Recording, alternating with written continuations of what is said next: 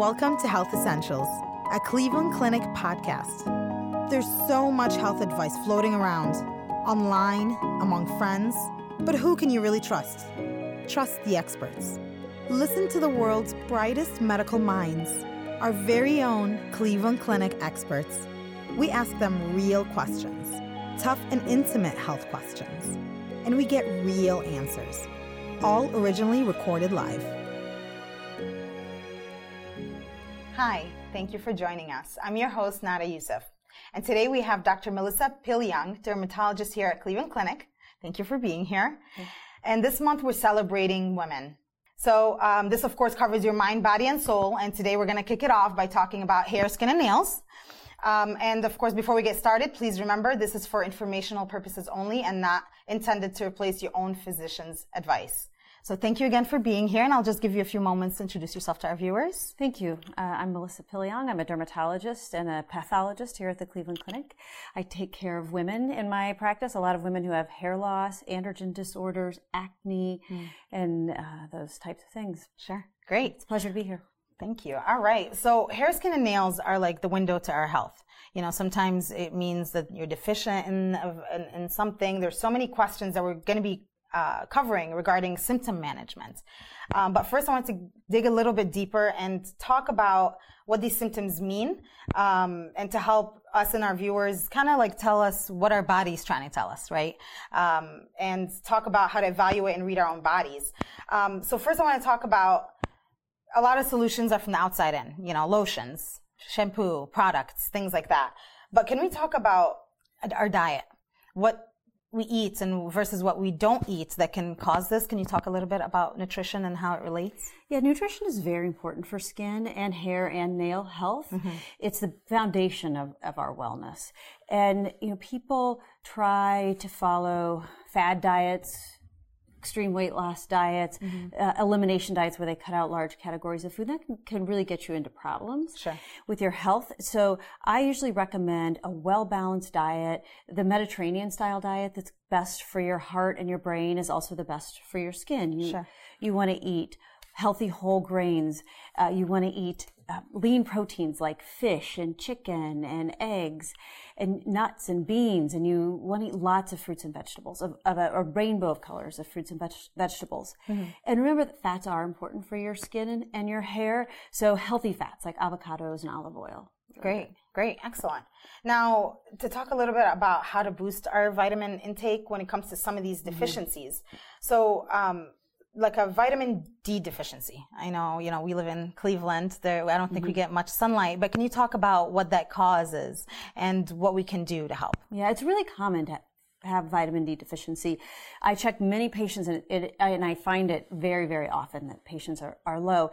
And, you know, we think that vitamin D comes from the sun, and it does. You can, if you are out in the sun in the midday for about 10 minutes without sunscreen, if you're light skinned and your arms and legs are exposed, that would give you enough vitamin D. Mm-hmm. But here in Cleveland and other northern latitudes, the sun is not high enough in the sky from about early November through the end of February to even produce vitamin D in our skin. Wow. And we know the rest of the time the sun doesn't shine a lot here in Cleveland, so you really have to think of other ways to get it. Okay. So diet is an excellent way to get it. So you can do vitamin D, fortified milk or dairy products have a lot of vitamin D. Fish like salmon has vitamin D in it. And supplements are a really good source for vitamin D. Great. If you're going to do a vitamin D supplement, you should make sure you take it with a fatty meal. So vitamin D is one of those fat-soluble vitamins. And I find patients on low-fat diets, even with a supplement, don't always get their level up enough. So it's really important to take it with a fatty meal. Okay, now when you say fat-soluble vitamins, can you explain to me and the viewers what that means? Yeah, so that means it's the vitamin. Like if you took a vitamin D capsule and opened it, it would be like an oily substance in there. So it's an oily vitamin. So you have to have think about your salad dressing and how oil and water separates. Yes. So if you take it with water or something that's not fatty, it doesn't absorb well, just like in your salad dressing. So you want to take it with a meal with some fat, so that can help the vitamin D get absorbed. Very, very interesting. Thank you. Well, since we're talking about deficiencies, I'm going to kind of go down a list of kind of the same kind of description that you just did was very helpful. I know B12 is a big one. I know people, you can only get it by a shot. Is that correct? So generally by a shot, most people do okay with B12, unless you have an autoimmune disease called pernicious anemia, where the special cells in your stomach that absorb it are missing. Okay. Then you could be anemic, or you could have a rash. But generally, people do okay with vitamin D, vitamin B12. But you can get B vitamins from whole grains. Okay, it's a good source. Great. And let's see, what about vitamin? Well, we talked about vitamin D. What about iron? Iron is very important for women, especially women who are of childbearing age and who have monthly periods and probably don't get a lot of iron in their diet. Mm-hmm. So many women avoid red meat, which is our best source of iron. Okay. And then when you have periods, or if you're a heavy exerciser, so you're a runner or you're doing a lot of aerobic exercise, that causes little tears in your joints or the lining of your stomach that can lead to some anemia or loss of iron that way. Mm-hmm. Iron is really important for hair growth and hair health. So that's one of the screening labs we do for patients who are losing their hair, and it's not uncommon for us to find it to be low in women. Sure. So eating red meat, that's your best source of it. One portion of red meat a couple of times a week should be enough. Okay. Beans can have iron in them. Spinach is a vegetarian source of iron. Sure. And other dark leafy green vegetables, or a supplement. Great. I'm writing all these down. This is very, very good information. Thank you. And then how about some zinc deficiency? Doesn't that, because I know when I was younger, I used to always have that white speck on my nails, and I never knew why. And so I looked it up, and it said zinc deficiency. Well, where do I get zinc? What is zinc doing to my body? So can you describe a little bit about that? Yeah, zinc is really important for wound healing, skin health, hair health, nail health. Mm-hmm. And the common sources, again, meat, especially red meat, is a good source of zinc. Pumpkin seeds have zinc in them. Great. Or you can take a supplement. How about oysters? Raw oysters, I've heard oysters. They have zinc in them also, but I don't know that many people that are eating enough raw oysters to be able to get their zinc. Yeah. But zinc is another one. You lose zinc in sweat. So people who are, again, heavy exercisers, people who do hot yoga where you sweat, extensively for an hour, 90 minutes, you can run down your zinc level that way too. So, very interesting. So if you are somebody who sweats a lot and is a vegetarian, maybe think about. So that's how you're losing your zinc, is through your sweat. Wow. That's one way you can. Very interesting. Very interesting. Okay. And then vitamin A. Mm-hmm. Is that, I know we don't think about vitamin A a whole lot. Where do you find that? Do you need that? Yeah. Vitamin A is important. It's really important to be at the right level. Sure. Too much causes a problem, too little can cause a problem. So you want to be kind of right in the middle on it. And vitamin A is an interesting one. It's one that we use to treat things like acne. So tretinoin, a common acne medication, is a form of vitamin A. Very interesting. Yeah. Now, is vitamin A something you can find in food? It is, or a vitamin supplement. Okay, or supplements. But I think you have to be very careful not to overdo on vitamin A. Remember, you have to be in the right balance. Sure. So especially vitamins that are meant for eye health, they have extra vitamin A. So be very careful that you're not overdoing it. Very interesting. So how do we know, like if I'm deficient in vitamin C, how do I know what supplement to get? Because the store has so much stuff. Is it real? Is it fake? The prices vary. Right. How do I know what to choose? Right. I think for most people who are eating a regular healthy diet, they're probably fine, really, for most things. Okay. But if you feel like you want to take a supplement, I think a multivitamin is a great way to fill in any gaps in your diet. Sure. Most of us get enough calories. Most of us are not food, have enough food, but we may not be getting the variety we need every day. Right. So adding in a multivitamin can really help to fill in the gaps. Okay. I think the ones that you can find in a drugstore for a reasonable price are fine for most people. Great. So Mediterranean diet, we got red meat, we got some healthy fats, and we got some nuts and seeds. Keep eating those kind of foods. Yep. Great. So I'm going to jump on to hair.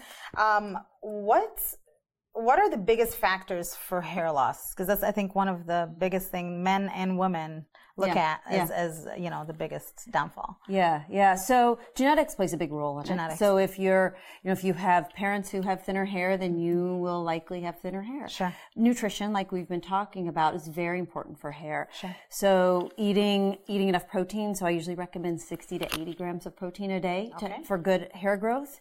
That's not hard to do, but it's really easy to not do it. Right. So right. you have to think a little bit about what you eat. Sure. And, you know, if you're somebody who's eating kind of a bread and pasta diet, mm-hmm. then you're probably not getting there. Sure. But if you eat some chicken and some eggs and dairy, you can get there pretty easily. Excellent. Can we talk a little bit about biotin? I've heard a lot about biotin. First of all, how do you know if you're deficient? And what is it good for? Yeah. So biotin is really important for hair and nail growth and skin health. Great. It's a water-soluble vitamin. So that's one that if you take too much, your body will just excrete it. So it's a safer one just to take if you feel like you might be low. If your nails are splitting or breaking or seem weak, then taking some biotin can help. Sure. That'd be a good first step. Great. And I'm going to go ahead and jump on the live because we're actually getting many questions already. So I have Kinga. What helps for losing hair? And we just kind of talked about this a little bit. Yeah. So we talked a little bit about some of the things that can cause it. Stress is also a fairly common cause of hair loss. Having surgery, certain medications. In women, hormonal abnormalities like problems with the thyroid or problems with male and female type hormones that can be out of balance can do it. So if you're shedding, it's important to try to figure out why. It's a sign that there might be something else going on. So seeing a dermatologist might be a good idea just to see what else you can do.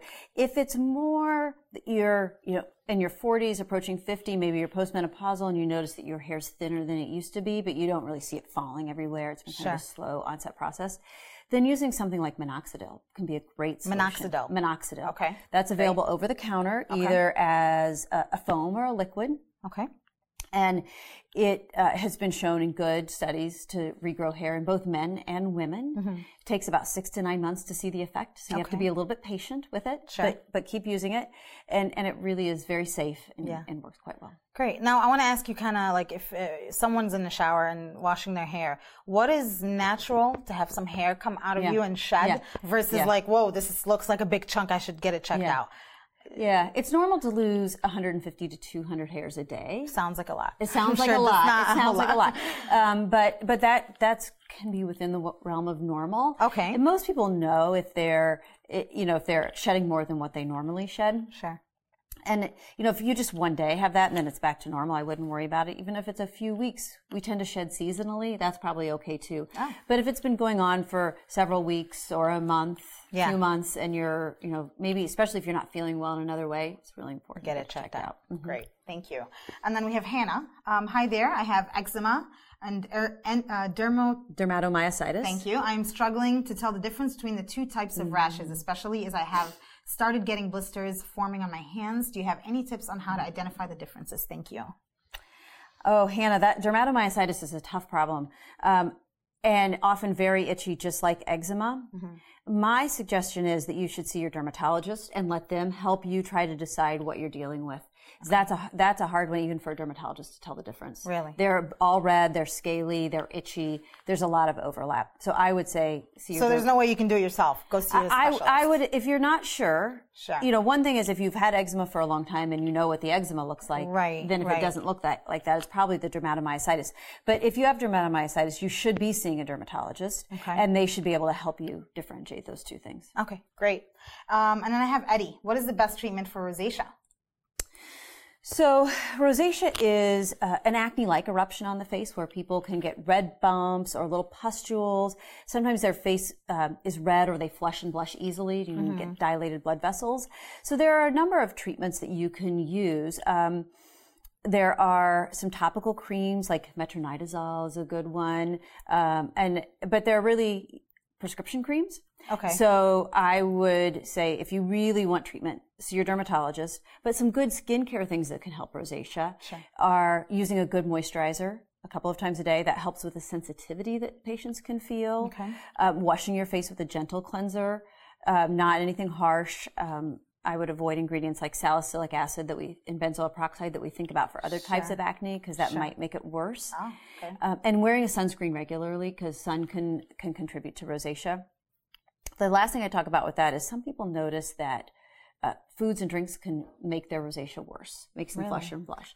Things like hot coffee in the morning or spicy foods or hot soup or alcohol. can all make this problem worse. So you could get a list of triggers of rosacea and eliminate those from your diet and see if that has any effect for you. Sure. Even just drinking your coffee a little cooler instead of drinking it steaming hot. So that would make a difference. It can help. The temperature itself, yes, not the temperature can help. It may be something else in the coffee, like the caffeine, but the first thing, if you can't give up your coffee, just try drinking it at a little cooler temperature and see if that makes a difference. Great, very good information. And then I have Eleanor. I'm low on vitamin D. Can that cause hair loss? Yeah, vitamin D is really important for hair growth, and it's also important for hair regrowth. So the hair goes through phases. We have a very long growing phase and then a short shedding phase. Mm-hmm. Then that hair cycle resets and goes back into the growing phase.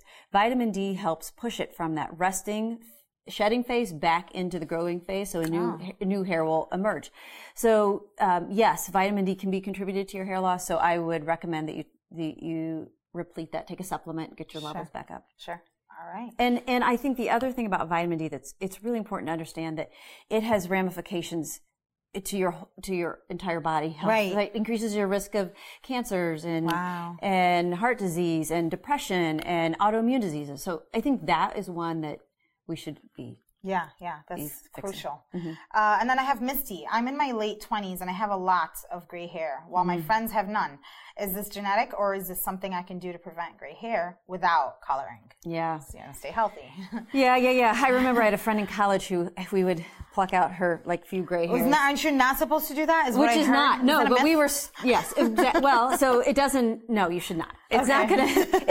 Plucking it doesn't give you more grays. Okay. But more grays are coming. Are coming the same. Right. Okay. But it just doesn't do any good, and it makes you lose hair. Yes, You're better off just to keep it, or use one of those little. There are hair coloring wands that you can buy, so you can just color like an isolated hair or a few hairs. Like if you have one that's showing. Yeah. But once you have the gray hair, there's no reversing it. There's no reversing it right now. But it is primarily genetics. Okay. There may be some environmental factors that make it so that maybe you gray a little bit earlier or later than what your genetics determine. Sure. So, we don't know what those are, but it may be things like stress or pollution. There may be something nutritionally, but right now, I think the best thing to do is to color it. Yeah, sure. Now, you mentioned environmental factors. Can we talk a little bit about that? Like how does it factor in? Can you talk about maybe the pollution, whatever we're eating, pesticides, anything like that? How is that affecting us? Yeah, so I think the answer to that is we don't totally know all the ways that it's impacting us, but we know it probably is. Sure. So, we have our genes, but then that doesn't tell the whole story about us. So the other things that happen to us throughout our lives can have an impact on how our genes react into what we see, react to it. So, for hair, at least, if you think there's been studies done looking at men, a cohort of men, and men who had higher stress professions had less hair than men who had lower stress professions.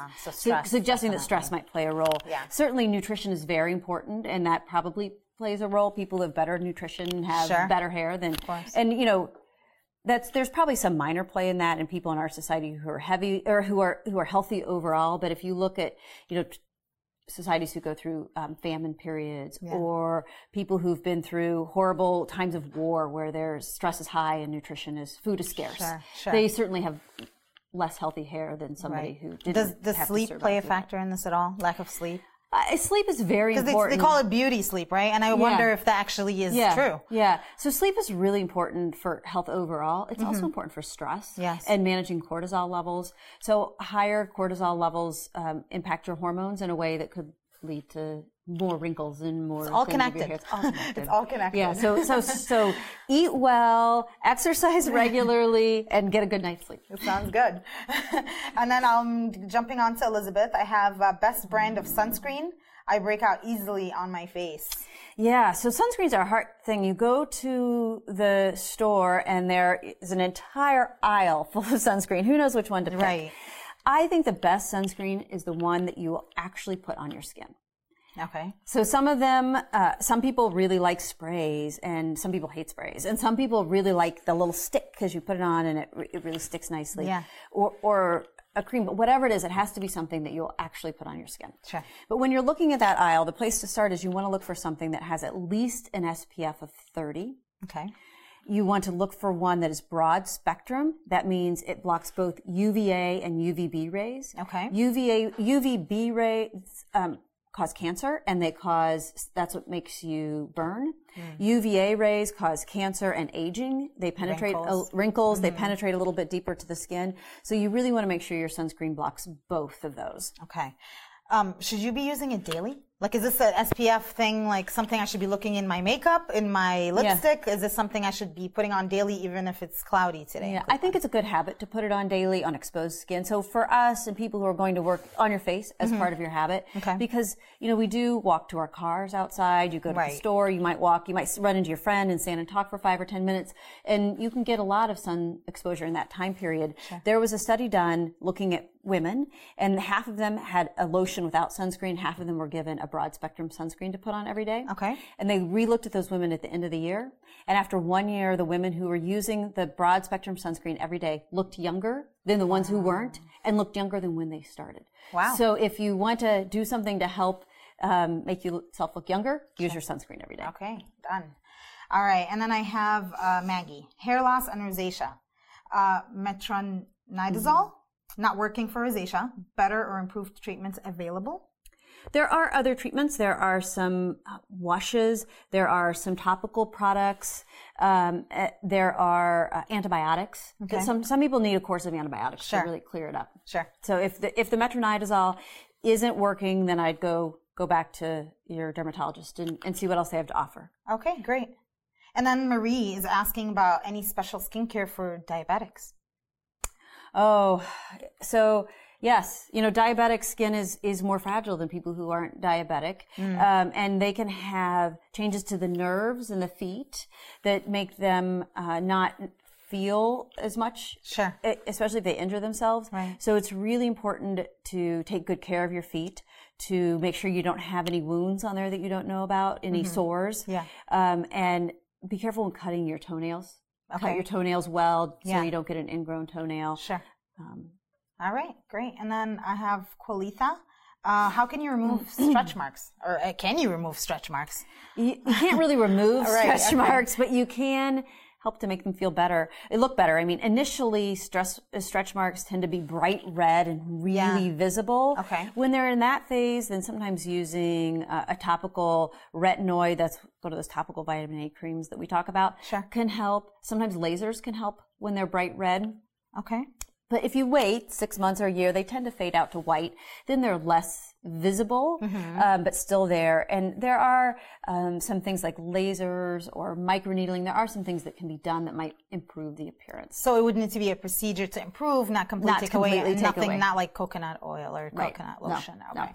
No. Right. And then Robin, I just removed my fake nails, and now I see a green spot under my nail. What could it be? Yeah, I would be worried that could be an infection. Okay. So I think that's something that should take you to a dermatologist to get checked out. Right away. You should definitely get it checked out. It was not there before. No, and if it's under your nail, it's not really something that you're going to be able to. I see. What is under the nail? Let's talk about that.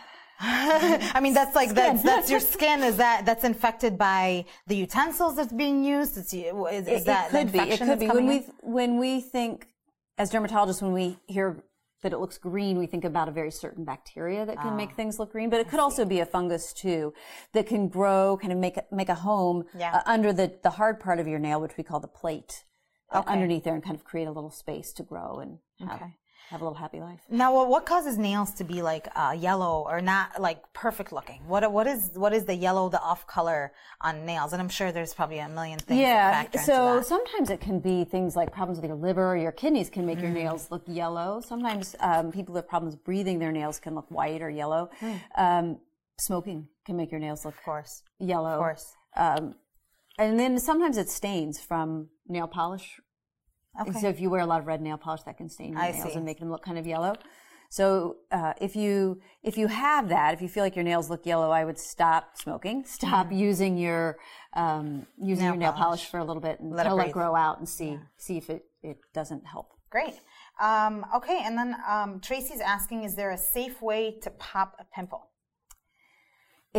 Pimples are best left alone. Okay. You increase your risk of scarring if you try to pop them. Okay. If you have one that, especially, you don't want to pop the deep deep ones. You don't want to try to mess around with those real deep ones. Those will leave you a terrible scar. If you have one that has a big pus right at the top and you really just can't stand it and you want to get rid of it, if you use a warm compress first for 5 or 10 minutes and kind of soften it up, clean it with alcohol, you then, kind of gently squeeze. And it'll, if you have to squeeze very much, then just don't. Then leave it alone. Leave it alone. Okay. Mm-hmm. I know they look enticing. And they look enticing, and it's really hard. It's interesting.